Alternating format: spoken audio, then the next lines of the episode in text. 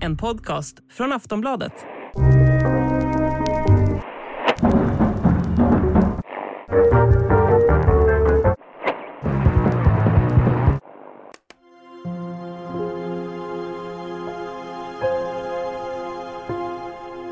Det kan inte hjälpas att ondskan är förförisk. Den är mer omväxlande än godheten, mer lockande. Under kriget började jag älska människor så mycket att nu kommer jag aldrig att kunna sluta älska dem. Jag skriver inte krigets historia, utan känslornas historia. Jag är en själens historiker. Sa Sol Campbell och skrev på för Arsenal. Där har du det. Mm. Eh, hoppet kanske inte är så långt som man eh, kan tro. Eh, sa, eller skrev, Svetlana Aleksijevitj, den eh, belarusiska Nobelpristagaren, visst säger vi så numera, också på Aftonbladet? Det är så vi säger i alla svenska medier tror jag. Ja. Eh, Som, som lyder under det pressetiska systemet i alla fall. det. Oklart med resten. Ja, just det. Precis. Ehm, ja, nej, Alexievich fick Nobelpriset i litteratur för, jag vet inte, jag, jag, jag höftar lite och säger fem år sedan. Det känns som att det var något, sånt- något sånt. Och eh, nu har jag faktiskt tagit mig friheten att sammanfoga tre av hennes bästa citat. Eh, vilket jag inte tycker är helt, eh, ett, det är liksom inte ett övergrepp på hennes text. För att om man har läst Alexievich så vet man att det är Hennes metodik. Hennes- Ja, precis. Det är ju en- liksom en kör av röster. Det är så hon bygger sin litteratur på liksom tusentals intervjuer och så är det som att det blir en, en stor kropp och en röst, fast med väldigt komplex då. Um, och så här i krigstider på östfronten en hel del nytt och så vidare så kastar jag väl in ett litet kulturtips Simon, vi har ju tappat det momentet. Men jag tycker gott man kan läsa både Kriget har inget kvinnligt ansikte som jag tror att alla de här ko- kommer ifrån, Men kanske ännu mer den bok som heter Tiden second hand som handlar om Sovjetmänniskan. Vem, hur blev hon som hon blev och varför blev det så trasigt när, när liksom kommunismen föll och kapitalismen skulle ta över och hur svårt det är att, att anpassa sig till till ett helt nytt politiskt eh, mentalt system. Ehm, man får ganska mycket, tycker jag, nycklar till, till eh, det nuvarande Ryssland i, i hennes eh, kör, körverk, kallar vi det. Absolut. Det är ju som alltid, det är klart att det bär emot att tipsa om Nobelpristagare. Så, så är vi, men, men jag håller med. Jag tycker också att just i dagarna kan det vara värt att läsa för att få en, en blick både av, av, det, av öst, öst och av ja, men krigets jävla förfärlighet också någonstans. Alltså det var... eh, blev ändå chockad igår när man ser på, på nyhetsrapporten och det är rapporteringar från en skyttegrav i Ukraina. Det känns som eh, ovärdigt 2022 att människor ska befinna sig i skyttegravar. 1922 hade man ju kanske eventuellt kunnat leva med det, eller jag menar, det hade man inte, men det var ändå det, det, det känns otidsenligt med krig, det är ju det man alltid kommer fram till. Så jävla omodernt är det. Ja, Eh, men det är krig på gång, vare sig vi vill eller inte. Eh, och eh, det finns ju lite olika sätt att närma sig det på. Jag tänkte göra det genom att börja i Charkiv, där uppe i nordöstra Ukraina väl då. Eh, Där gamla fina Metallist är på väg tillbaka nu. De kraschade ekonomiskt eh, för några år sedan. Eh, ombildades, vann tredje ligan och leder nu då andra ligan. Eh, och har i veckorna varit på träningsläger, passande nog, då, i, i Turkiet för att förbereda sig för, för våren och för att då ta sig tillbaka till, till högsta ligan igen. Och det vet jag eftersom jag noterade eh, att de spelade en träningsmatch här i, nyligen mot eh, ett bosniskt lag, Stupcanica. Eh, en match som var anmärkningsvärd av två anledningar egentligen. Eh, den ena var att den fick brytas med typ 10 minuter kvar efter en sån här mördartackling, eh, sträckta dobbar i knähöjd bakifrån, eh, från då en eh, av Metallists spelare, Jegor Krasnikov, som då råkar vara Metallists vicepresidents son. Mm. Eh, då, då tog matchen slut, det blev handgemäng på plan och ledare och spelare och alltihopa. Eh, andra skälet som var kanske ännu mer anmärkningsvärt var att eh, Metallist vann matchen under tre mål och eh, bakom alla tre målen låg en vänsterback som heter Krilo Dichtar. Eh, han spelade fram till två mål och han hängde en lång svävande frispark för det tredje. Och grejen med det då, jo att Kirillov Dikhtar är alltså 14 år gammal. Oj, men gud. Ja, sånt där fastnar man för när man sveper runt och tittar lite grann. Och, eh, och inte ens då son till vicepresident, för då kan det ju bli så, tänker man. Ja, det är inte, det är inte ovanligt heller i, i Ukraina. Du har någon gammal sån här förbundspamps son som är målvakt tror jag och på väg upp eh, på ännu högre nivå. Men mm. nej, 14 bast, eh, fin, fin fot kunde man konstatera. Mm. Eh, jag... Det, det, är då man hamnar i det här, för jag kommer ihåg första gången jag var dubbelt så gammal som en spelare jag intervjuade. Det var den här unga det. kroaten vars namn jag glömt, han var 16 och jag var 32, det var ju ändå så. Men nu börjar man komma upp till att man är tre gånger så gammal, det är liksom nästa steg antar jag. Den där eh, Dinamo Zagreb-spelaren med ängelansiktet som sen hamnade i Nice bland annat va? Kanske, ja. typ Halilovic eller något sånt där. Ja, ja. Mm. Något åt det hållet. Mm. Ja. Välkomna till Fotbollspodden förresten. Ni får research i direktsändning. Vi kan några namn i alla fall. Mm. Eh, det slog mig i alla fall att det är ungefär tio år sedan som jag var i Charkiv, i Metalist Charkiv och tittade på, på fotboll. Och det har ju så att säga hänt en del sedan dess då, både med Metallist och med Ukraina och med geopolitiken. Eh, och jag tänkte att vi kunde ta geopolitiken först då, genom fotbollsfiltret, för det är ändå en fotbollspodd det här. Eh, för två veckor sedan så spelades det futsal-EM i Nederländerna. Jag vet inte om du följde turneringen särskilt noggrant? Eh, jag får nog svara nej på den frågan. Eh, du och många andra tror jag. Portugal vann EM, försvarade sin, sin pokal. Men det var inte det riktigt intressanta med den turneringen då. Rent sportsligt så lite kittlande att Ryssland spelade sin femte final på de senaste åtta mästerskapen. Mm -hmm. Och förlorade sin femte final på de senaste åtta mästerskapen. Nej, men... Bra lag, men inga riktiga vinnare. Eh, rent politiskt var det då desto mer spännande att följa en spelare som skickade Ukraina till semifinal genom då att göra avgörande 4-3 målet mot Kazakstan i kvarten. Mm. Han heter eh, Vladimir Rasovanov eh, och är inte helt okontroversiell. Det låter ju som plockat rakt ur Dostojevskijs eh, ja, men absolut. persongalleri. Ja, någon, någon, någon baron eller så. Mm.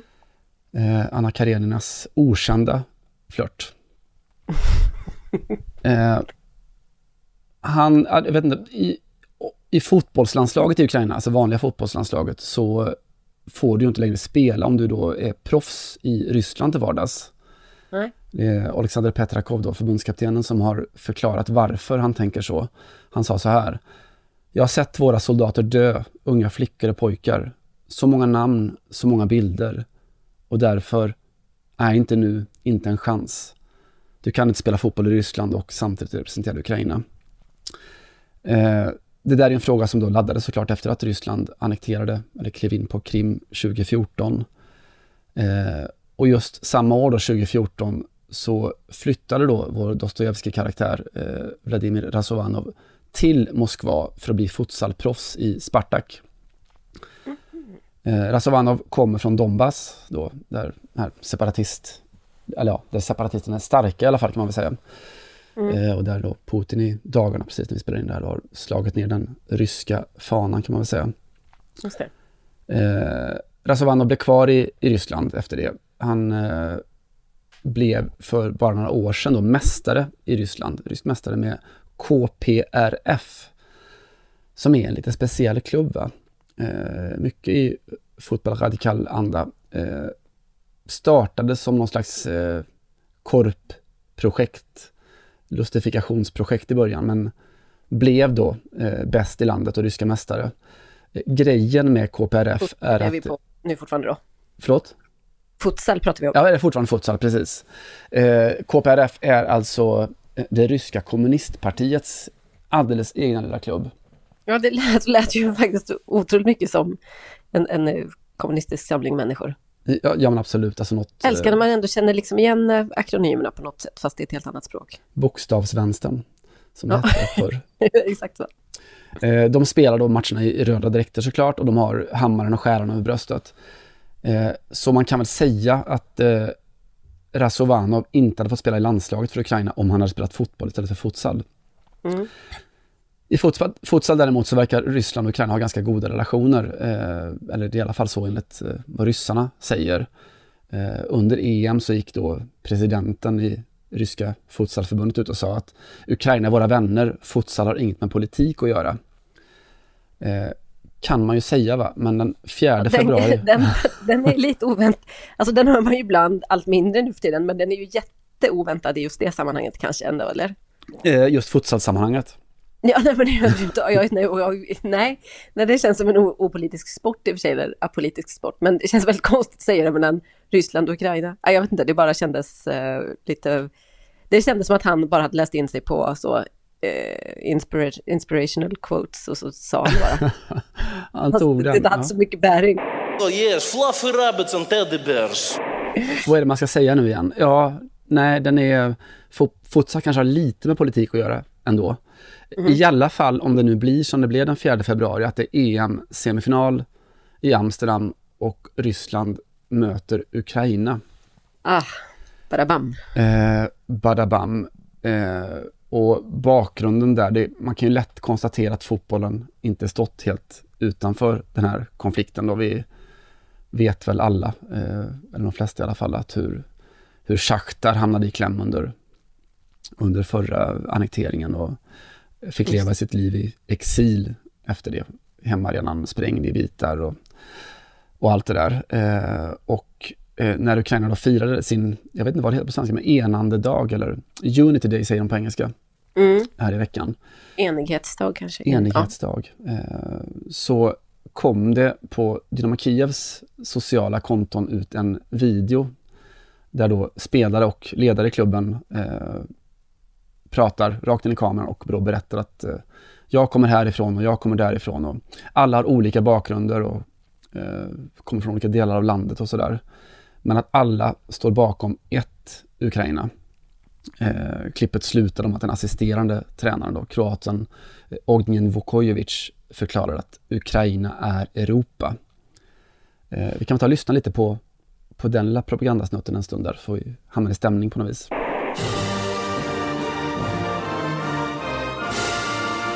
Я Георгій Бущан, народився в Одесі, в перлині українського узбережжя.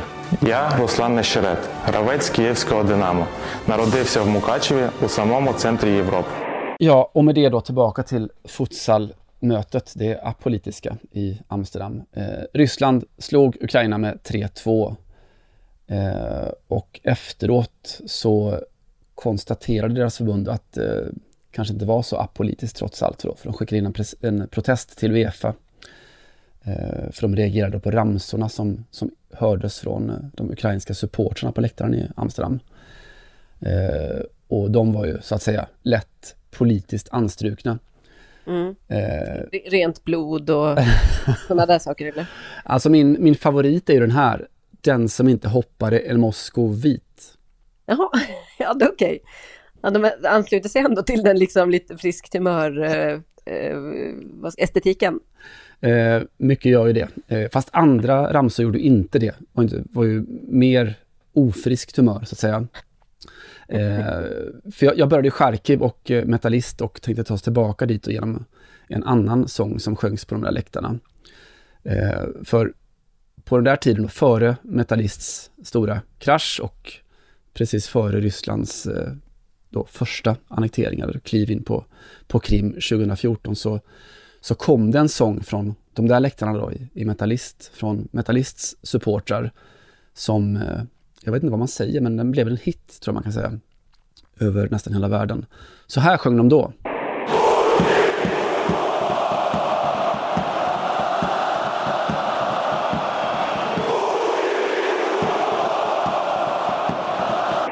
De sjunger Putin Huilo, eh, som vi översätter till att eh, Putin är ett rövhål.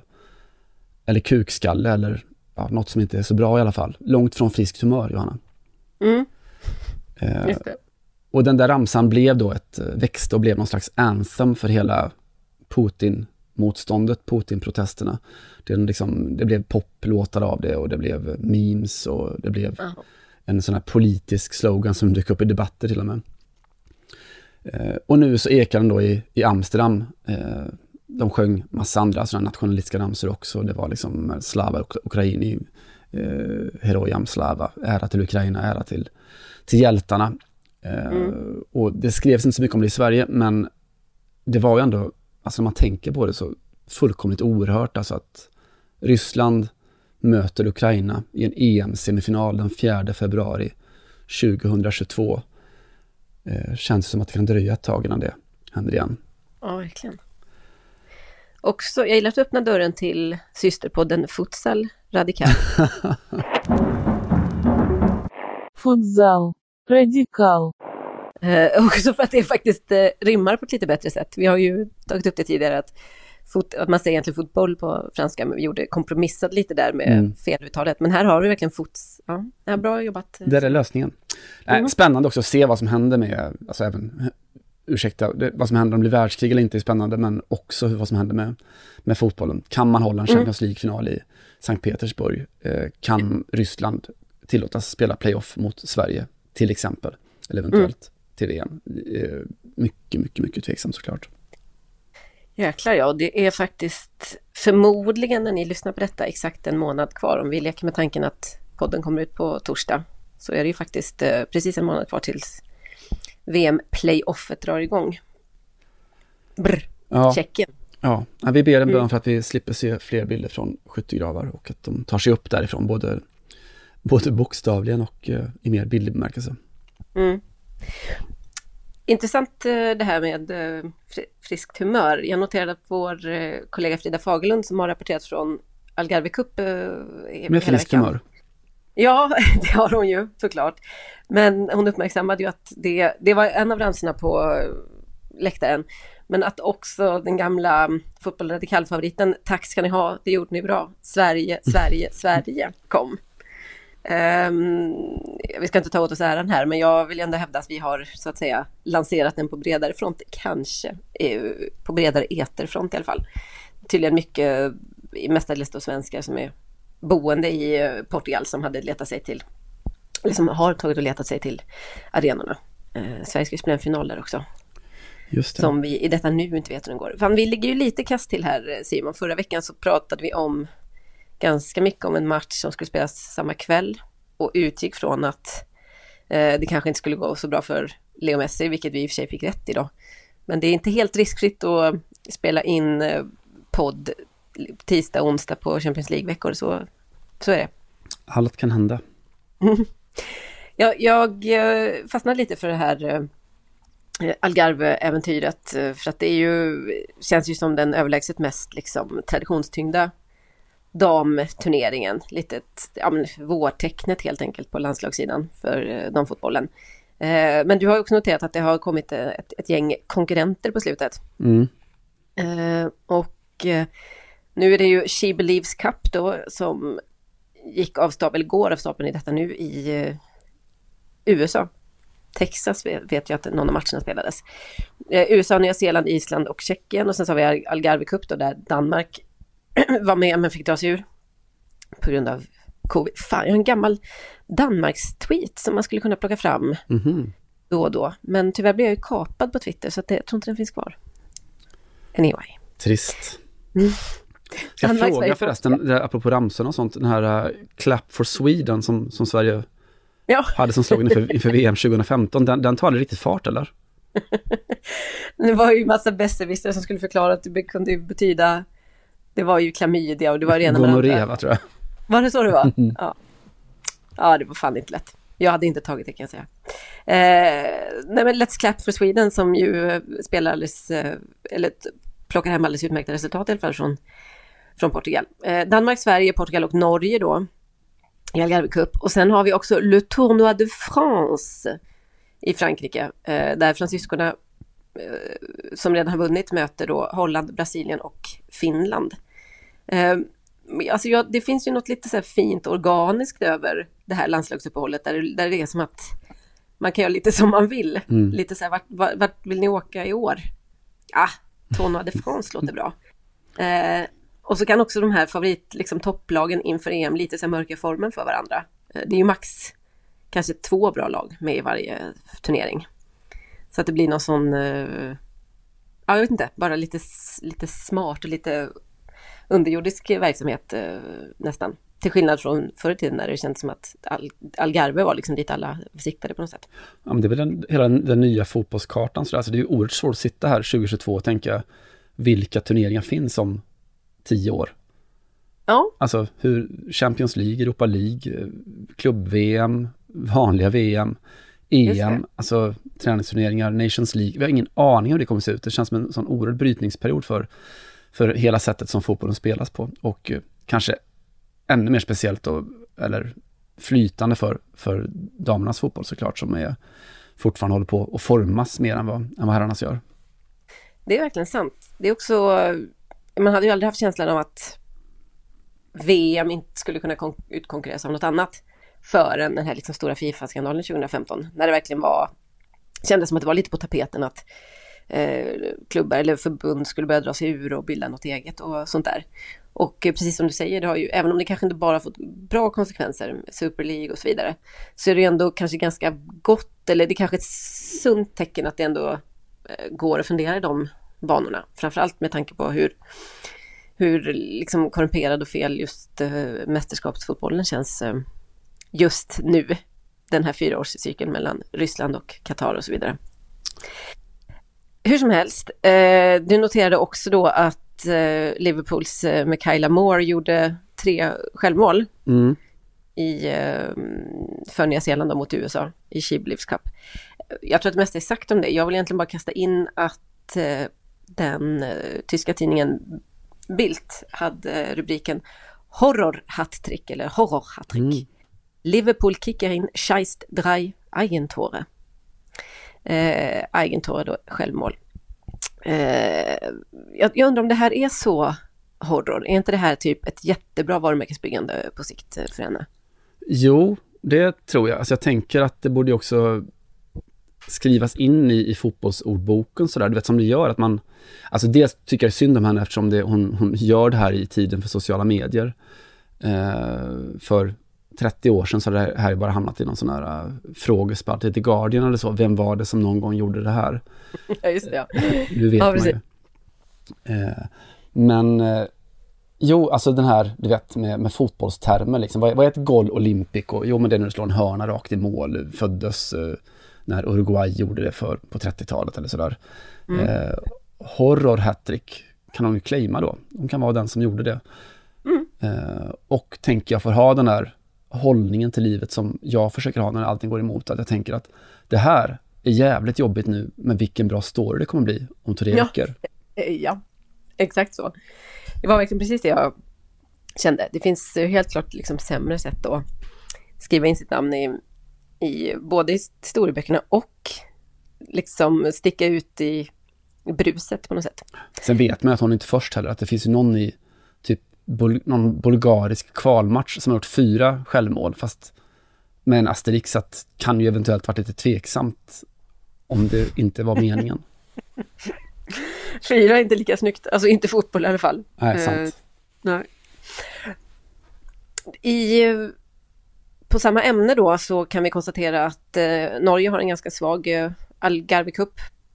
Men har samtidigt, eh, eller vad ska man säga, de, de har samtidigt förhoppningarna antar jag som att man ändå får kalla det från åtminstone förbundets sida att få tillbaks eh, Ada Hegerberg efter eh, flera års landslagsbojkott. När började den egentligen? Jag vill säga att det var 2017, 18 någonting. Ja, skulle jag säga.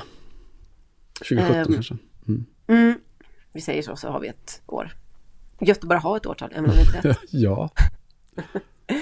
Eh, ja, precis. Nej, men det är Martin Sjögren och den svenska förbundskaptenen som säger att det, det, det finns en dialog eller något åt det hållet. Och att eh, det låter... Ja, det, det låter nästan som att det skulle vara klart faktiskt. Eh, sådär. Det är givetvis en sån där pusselbit som blir viktig för oss in mot mästerskapet och det kommer förhoppningsvis ge oss en X-faktor och så vidare. Eh, det låter ju som att Ada Hegerberg ska göra comeback och det här är ju enorma nyheter.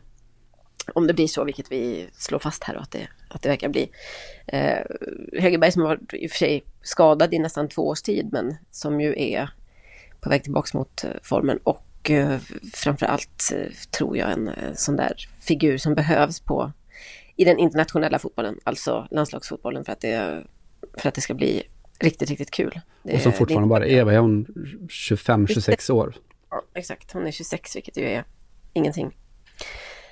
Ehm, så jag hopp, man bara så här, ber en bön om att alla ska kunna lägga det gamla bakom sig och att de får ihop det här. Eh, för att det är nästan liksom the biggest waste in modern football är ju såklart att hon inte spelar landslagsfotboll. Det är faktiskt en fruktansvärd eh, miss och ett misslyckande på alla håll. För Norge förstås i jättestor utsträckning. Men jätte- jättemycket för Ada Hegerberg som är, som ju är, som var framförallt, världens största.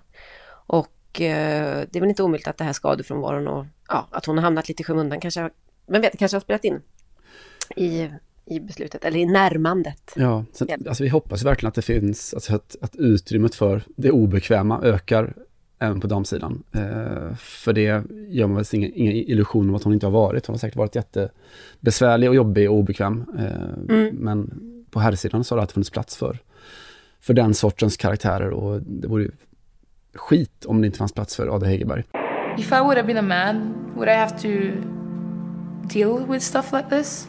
Rätt, rätt kul förresten, alltså det måste varit den bästa clickbait-rubriken ju någonsin, som jag också gav sig gratis ju med Hegerberg klar för Häcken. Eh, att det såklart var Andrin då, eh, den lite, lite mindre världserövrande sy- syrran. Ja. Man klickade ju och hoppades en sekund. Mm. Nej, den, jag gick inte på den, men eh, jag har ju haft lite med henne att göra från att spelat i, i PSG. Men eh, det var en superrubrik, jag håller helt eh, med om det. Och eh, väldigt mycket täckning. Ingen behövde gå ut och, eh, vad ska man säga, göra ett så avstånds... döda ryktena på Instagram för att någon inte hade hållit sig till det pressetiska systemet och så vidare. Just det, sant. Bara det. Mm. All right. What else is new? Ja, what else is new? Alltså, vi har inte pratat igenom det som hänt i veckan. Jag konstaterar bara att det har varit ganska mycket återblickar till, till saker eller aktualiserande. Det känns som att vi har varit lite före vår tid på, på många, många områden. Eh, om man ser tillbaka. Ännu mer så när vi lanserar futsal radikal. Ja, men säga. gud ja. Futsal. Радикал. Eh, Det kommer ta 20 år innan världen kommer ikapp. Men vi är redo. Eh, Mm. Och historieböckerna kommer ge oss rätt och så vidare. Nej, men jag tänker på vad vi, vad vi pratade om de senaste veckorna. Vi pratade ju om, eh, gav oss in och eh, sågade kryptotrenden inom eh, och NFT-trenden inom, inom den moderna fotbollen. Att klubbar och, eh, och stjärnor eh, går ut och gör reklam och tjänar pengar på det som effektivt är ett någon sorts pyramidspel eller i alla fall betting snarare än någonting annat. Som en bra det. betalningsmodell men, men på sikt också så kommer det, det finns en krasch som lutar och det är inte det är Du inte sågade. Jag sågade. Jag, fatta, jag försökte fatta vad fan det är som pågår. Eh, men jag litar ju på dig, att det är en dålig, det är en dålig grej liksom. Ja, ja, Eller, eller, där är jag fortfarande. ja rimligt. Eller, eller, jag vet inte. Eh, men eh, nu har ju dessutom Uefa då hoppat på, vilket är liksom nästa nivå av, av uselhet, eh, hoppat på och, och signat upp med, med krypto, kryptoföretag. Eh, denna, denna alla smås beskyddare, organisationen Uefa, som då ska få de som följer dem att investera sina surt besparade pengar i kryptovaluta.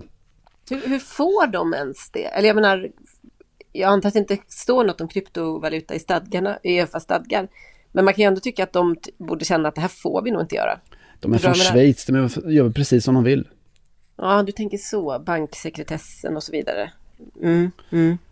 Exakt. Eh, som verkar ha sina brister också, eh, har man ju förstått i dagarna när eh, pengatvätt eh, och schweiziska banker har, har trillat dit. Eh, det var en sak. Den andra saken är väl egentligen eh, José Mourinhos senaste lilla miniskandal. Han mot, de mötte Hellas med dem och han gjorde massa telefongester eh, mot Pairetto-domaren, som vi också pratade om här veckan. Vi berättade hans historia, hans familjehistoria. Mm. Eh, så vi pratar om saker och sen så får det svallvågor upp ut över hela, hela Europa. Till Schweiz och till Rom. Eh, det har jag, mest impad över att Mourinho var så på, han är så på inläst liksom. ja men han lyssnar väl. Ja, givetvis, eller förvisso gör han ju det. Men ändå har den liksom, jag ring, för det var det som var gesten, nu ringer jag din pappa, Får, får jag ringa en kompis? Jag ringer min livlina. Ja, lätt.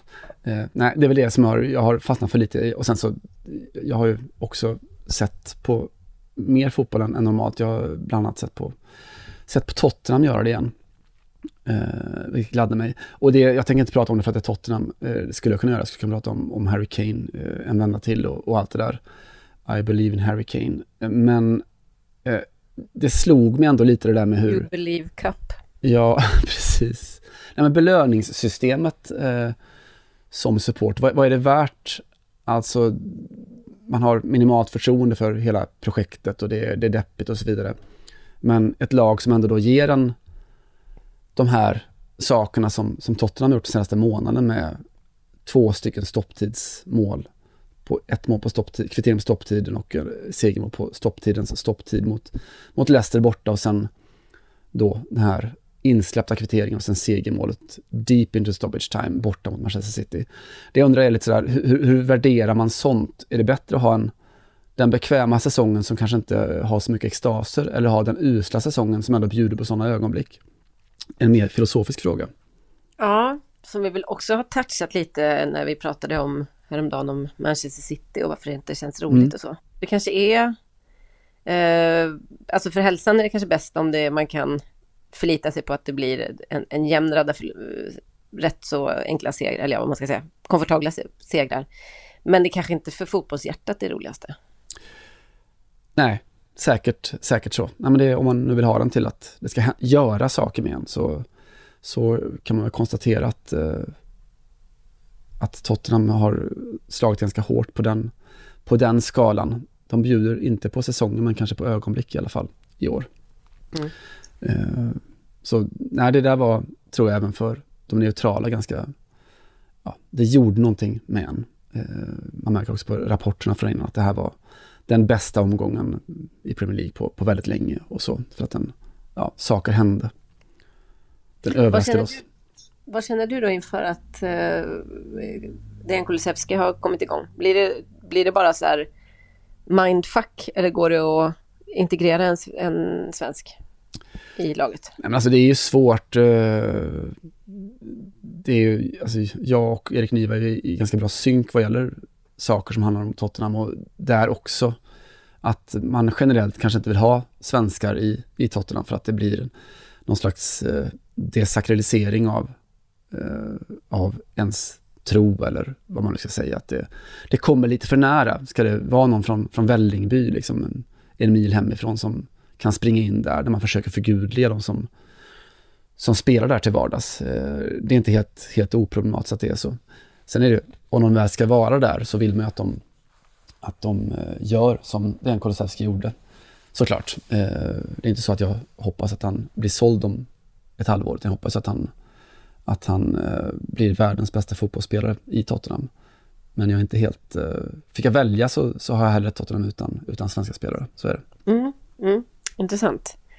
Um, på, om vi bara ska stanna pyttelite i Premier League så om jag får välja så ska eh, en psykning på plan ske på det sättet som Newcastles Chris Wood gjorde när de mötte West Ham och han jamade varje gång han kom i närheten av Kurzuma eller markerade honom. Miau, Fantastiskt. miau.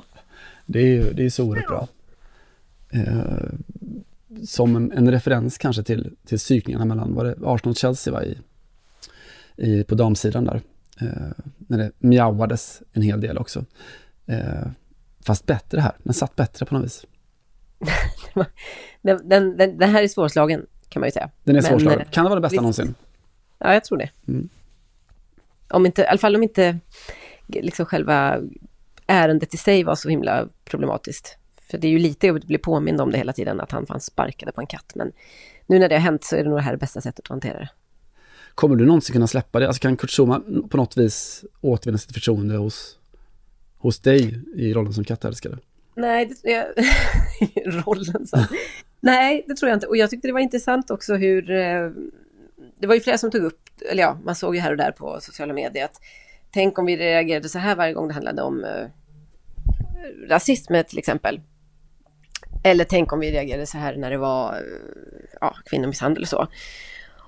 Och det äger ju kanske sin giltighet någonstans. Eh, det, här var, det var ju ingen som gick ut här och sa att vi vet inte, känner inte till omständigheterna eller vet inte vad fan katten hade gjort. Katten svinar sig före, ja. Exakt. Eh, innan det eller så, utan det var, och, och jag tror, jag, jag, tyckte, jag blev väldigt glad över reaktionen, snarare än att, tolka, än att tänka så, varför blir det inte så här i andra fall? För att jag förstår ju den, alltså jag förstår verkligen den, den eh, liksom impulsen också eh, någonstans. Det är ett djur liksom så. Men jag tror att det är det som är hela grejen.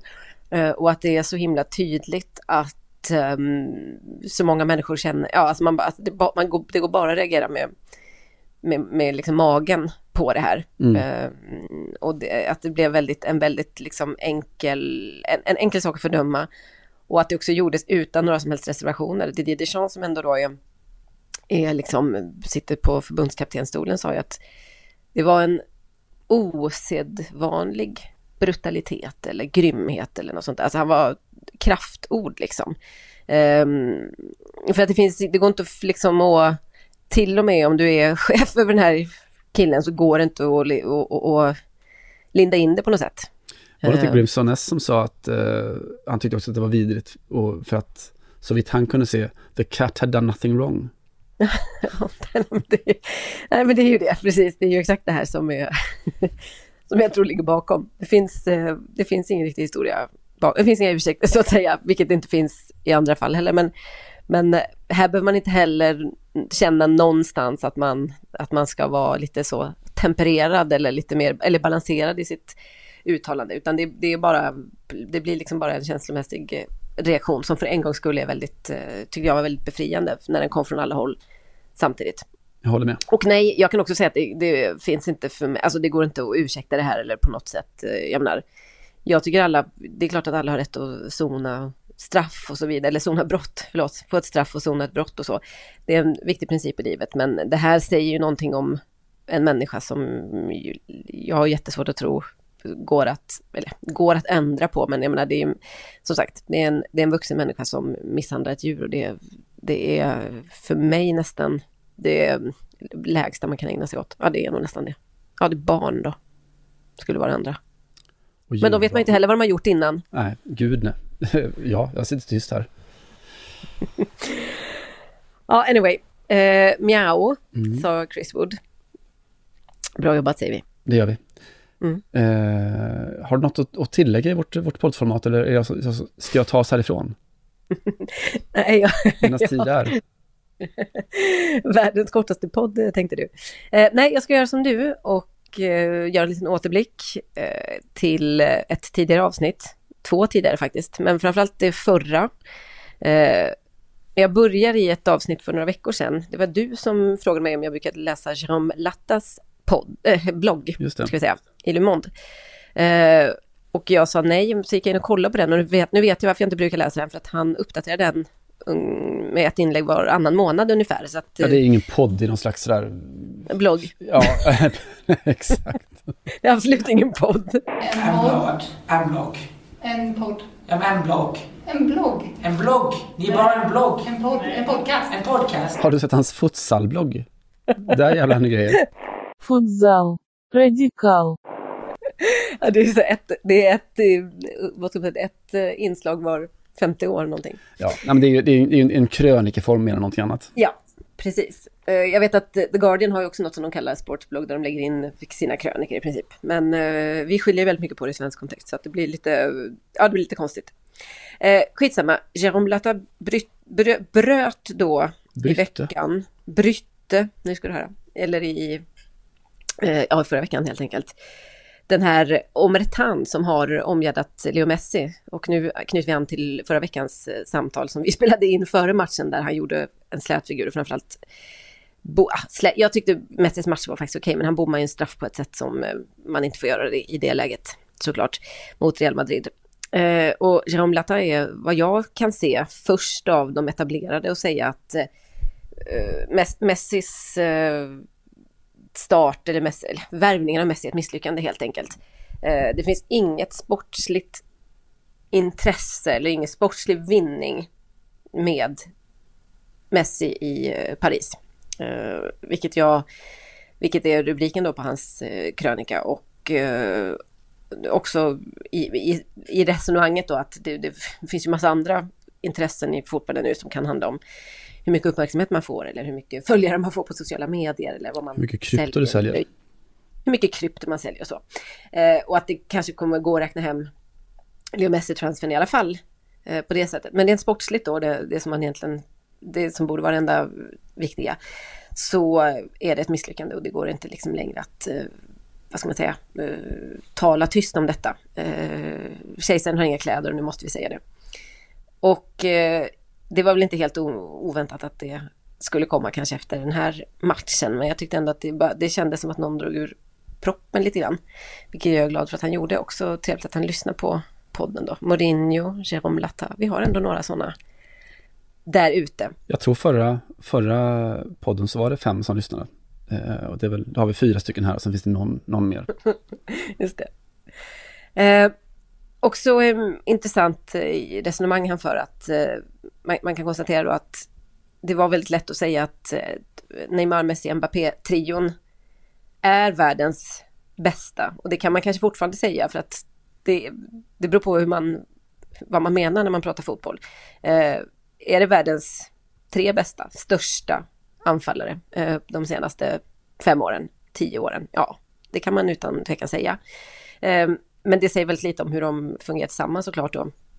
Och eh, Lata gör också den här, eh, inte så spektakulära referensen, men ändå till vilka som har vunnit eh, Champions League de senaste åren då. Och att lag som Chelsea, Bayern München och Liverpool är ju uppbyggda på ett annat sätt. Liksom. Mm. Det är ju verkligen ett, alltså det är kollektivets återkomst på ett kollektiv fullt av liksom jättevälbetalda superstjärnor såklart. Men att de lagen, eller de klubbarna tillsammans är någonting annat än många av de andra som ställer upp i, i turneringen. Och det, det är ju verkligen sant alltså, om du jämför med PSG eller om du jämför med Manchester United kanske till exempel som inte alls är uppe på de här nivåerna. Men eh, som ju också arguably lider lite med av Cristiano Ronaldo. Till och med Paul Pogba ibland kanske. Mm. Eh, det, det är en så underbar och oväntad och välkommen nyhet på något sätt. Att de här tre senaste åren av alla jävla år i herrfotbollshistorien har blivit liksom stått för kollektivets comeback, i alla fall vad det, när det kommer till eh, klubblagsfotbollen.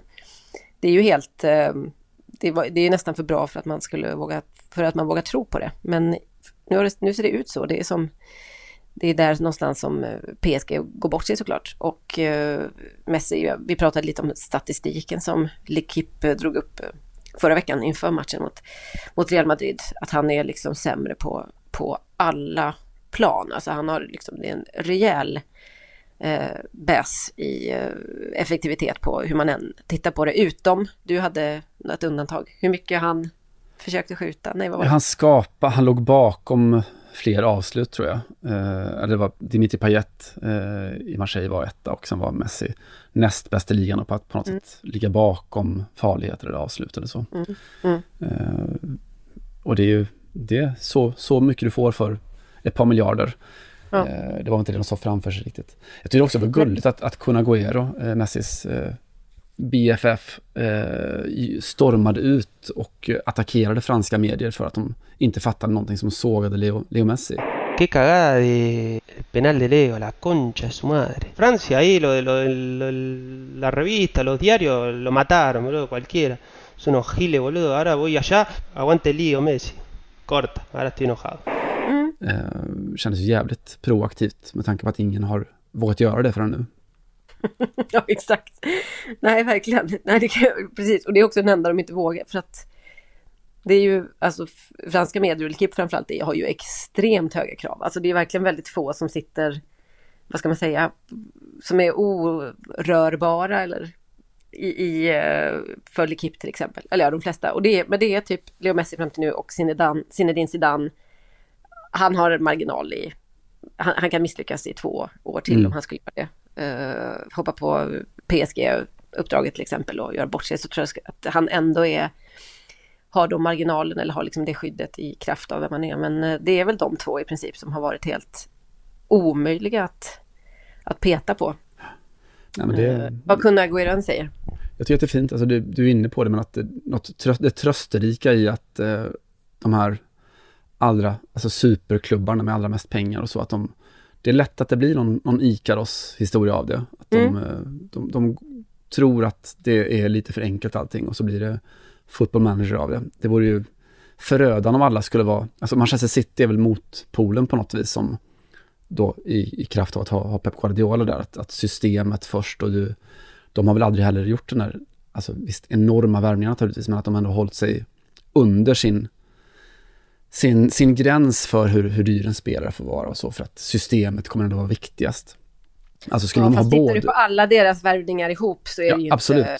Så att jag menar, men jag menar, de har inte vunnit heller eh, Champions League. Vi får ju inte, även om de har spelat final och det har PSG gjort också, så är det ju ändå bara det som räknas eh, till slut. Verkligen, verkligen. Ja, men det skulle vara ännu mer förödande om, om de både var bäst på att, att bygga fotbollslag och bäst på att köpa stjärnor. Ja, då hade det varit, varit jobbigt på riktigt. Nu går det ändå Nej, det är fortfarande svårt, tro att det går åt helvete. men det är nästan, och det kanske är också så här att det behövs en viss klubbstruktur för att det ska funka. Är man Real Madrid så klarar man det liksom. För att klubben är så djävulskt stor Mm. så att inte ens eh, ja, David Beckham eller Ronaldo, vem du vill, blir större. Mm. Men det är nästan inte giltigt för några andra klubbar. Vilket är, är en, en återigen underbar påminnelse om vad fotboll handlar om. Även om det går att hitta såklart andra problem med, med de som vinner turneringen. Jag tänkte på en annan sak, nu ska jag återkomma, men det här lovar att det här är sista gången för nu har jag pratat mycket straffar på slutet. Kommer Du ändå. blir aldrig klar. Ja, men jag blir aldrig klar, jag kommer fan aldrig fram till mål. Eh, jag, har, jag fastnar på vägen, men nu har jag skrivit upp här, så här, det här är min slutsats, så nu jävlar får du inte liksom tysta mig. Ingen, får ingen jingel på innan jag är färdig. Dig tystar ingen. Exakt så. Eh, nej, för det har ju varit en, en ytterligare en uh, straffmiss. Ja. Förlåt, det var en, det var en psykning bara. Jag trodde det var min katt. Hon reagerade till mig. Hon ligger här och hon bara, vad fan var det? Eh, Leo Messi brände sin eh, straff då mot eh, Real Madrid, eller Thibaut Courtois tog den.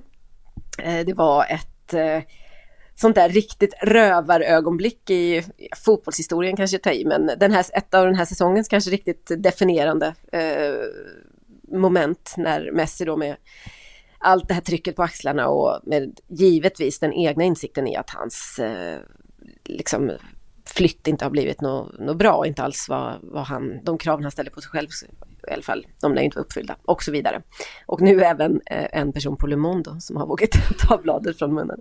Eh, han brände, eller Kota räddade, det var, eh, det var inte en värdelös straff men den var för, den var för tam helt enkelt.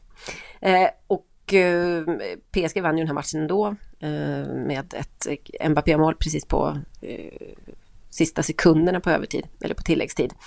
Eh, frågan är hur bra det resultatet egentligen är nu när bortamålsregeln och allt det där är, är borta. Det, PSG åker till Madrid om ett par veckor och ska... Det är ju nästan som att det står 0-0 och har 1-0 med sig från när man ska in på Bernabéu såklart. Men hur som helst, vi kan säga att den där eh, straffmissen kan komma att stå dem dyrt. Sen så, men matchen var väldigt bra från PSGs eh, sida, det har många konstaterat. Eh, Det visste ju inte vi när, när ni lyssnade. Det visste ni när ni lyssnade på förra podden, men vi visste inte när vi spelade in den. så Vi hade det på känn. Det hade vi verkligen på känn.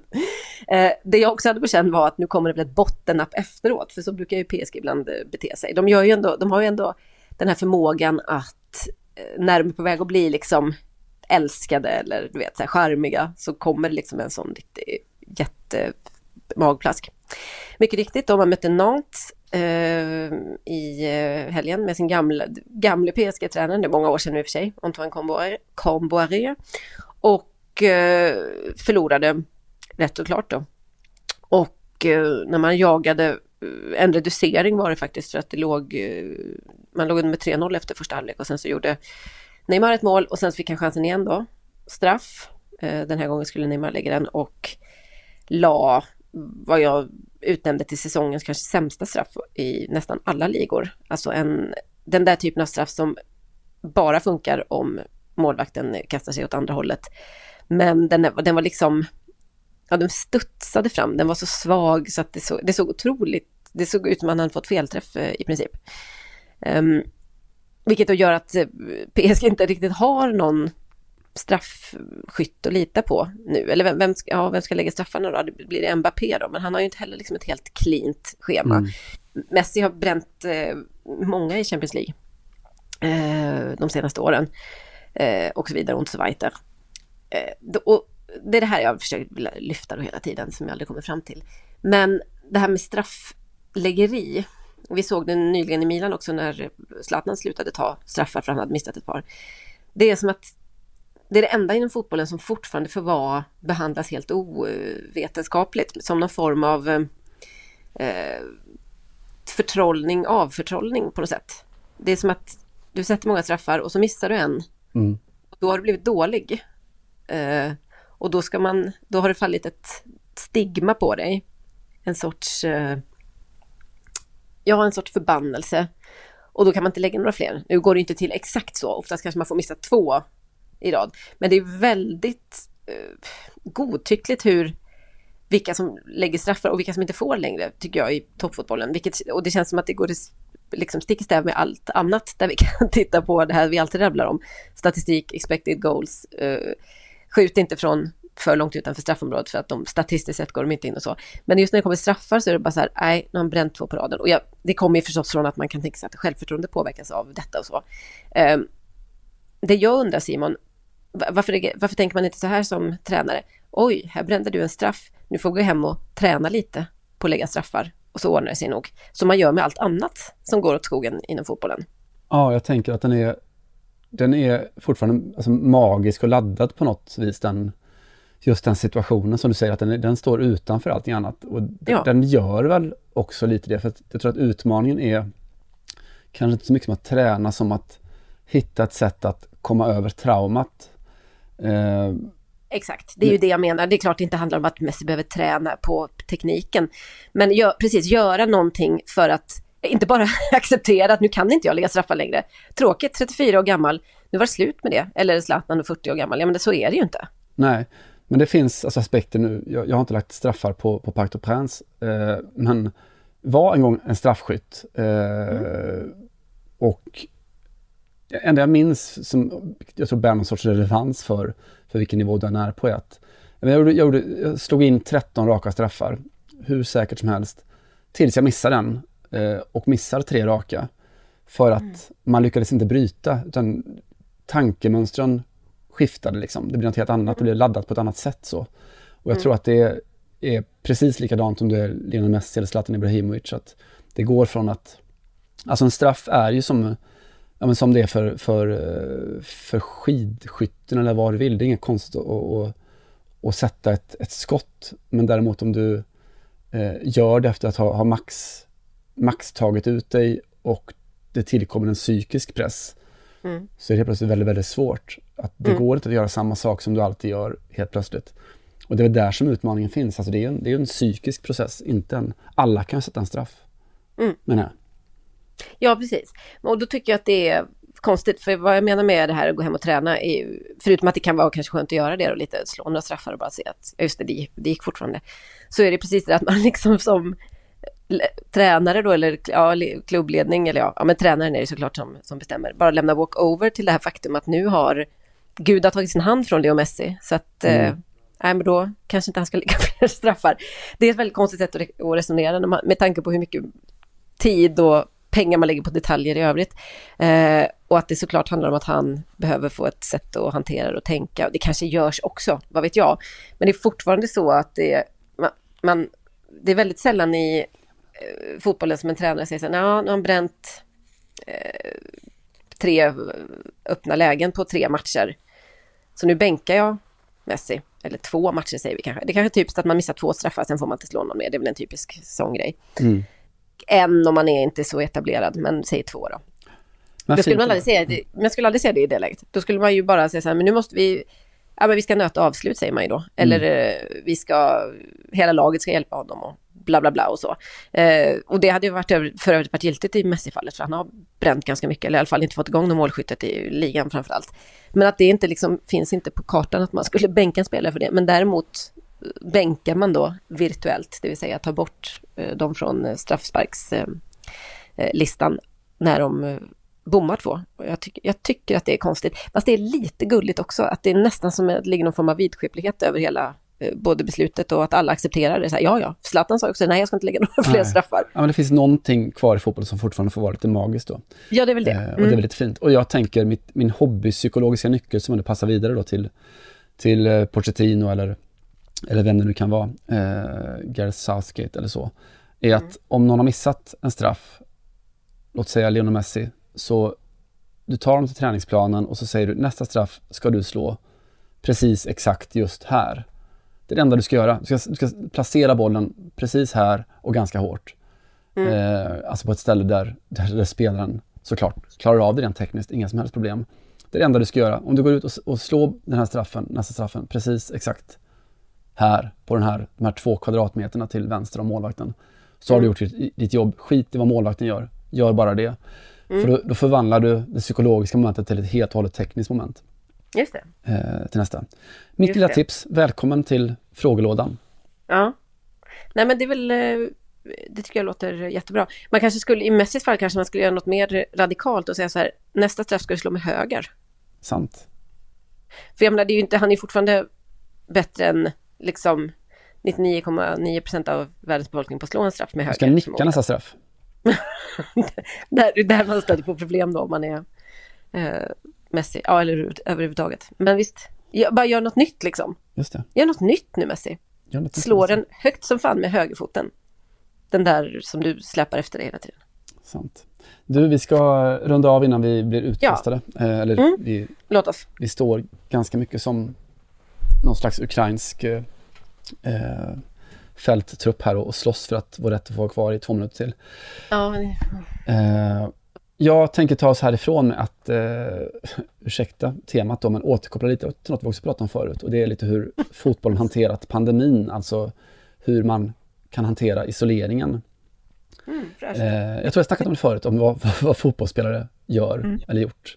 När de då inte Mm. har kunnat röra sig fritt som förut. Alla började spela gitarr. Det gjorde jag ju ett svep på för två år sedan eller vad det var. Just det, andra gör andra Mm. saker. Jag tänkte nämna bara väldigt kort två stycken som har eh, gjort saker som väl spelar in lite i vår, vår mittfåra här i vår radikalpodd. Eh, Lukas Klünter, ytterback i Hertha Berlin, inte helt ordinarie. Eh, som då under första karantänen i, i Tyskland eh, så, så började han måla hemma.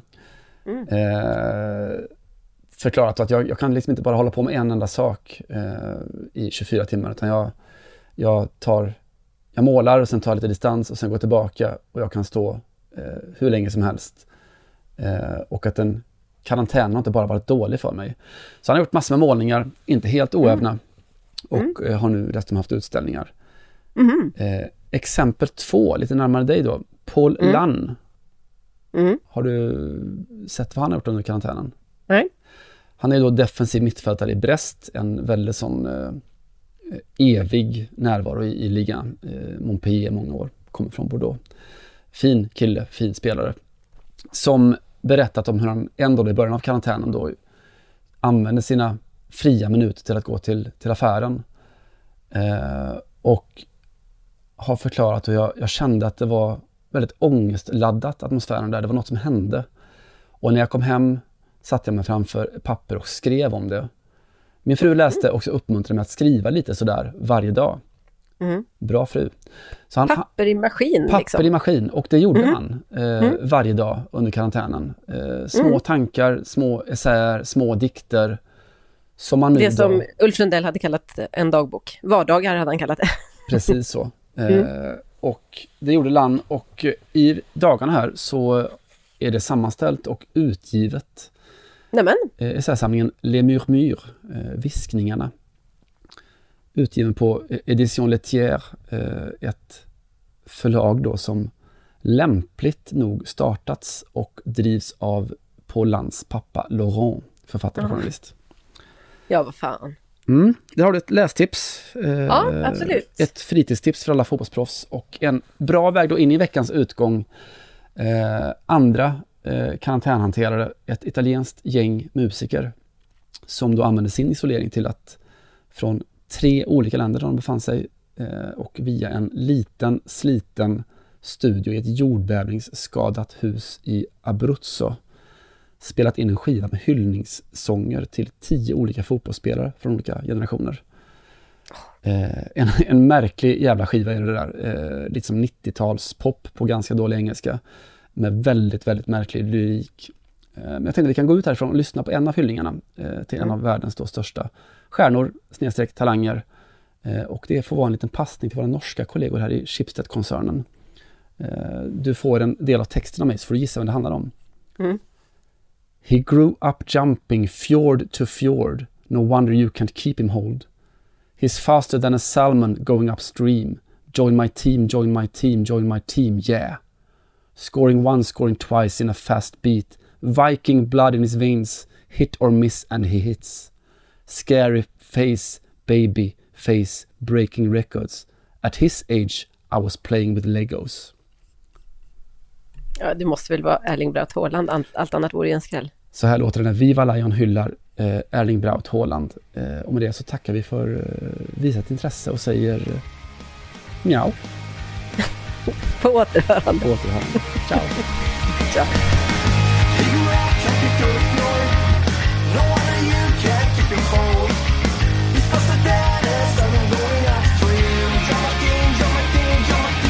Du har lyssnat på en podcast från Aftonbladet. Ansvarig utgivare är Lena K Samuelsson.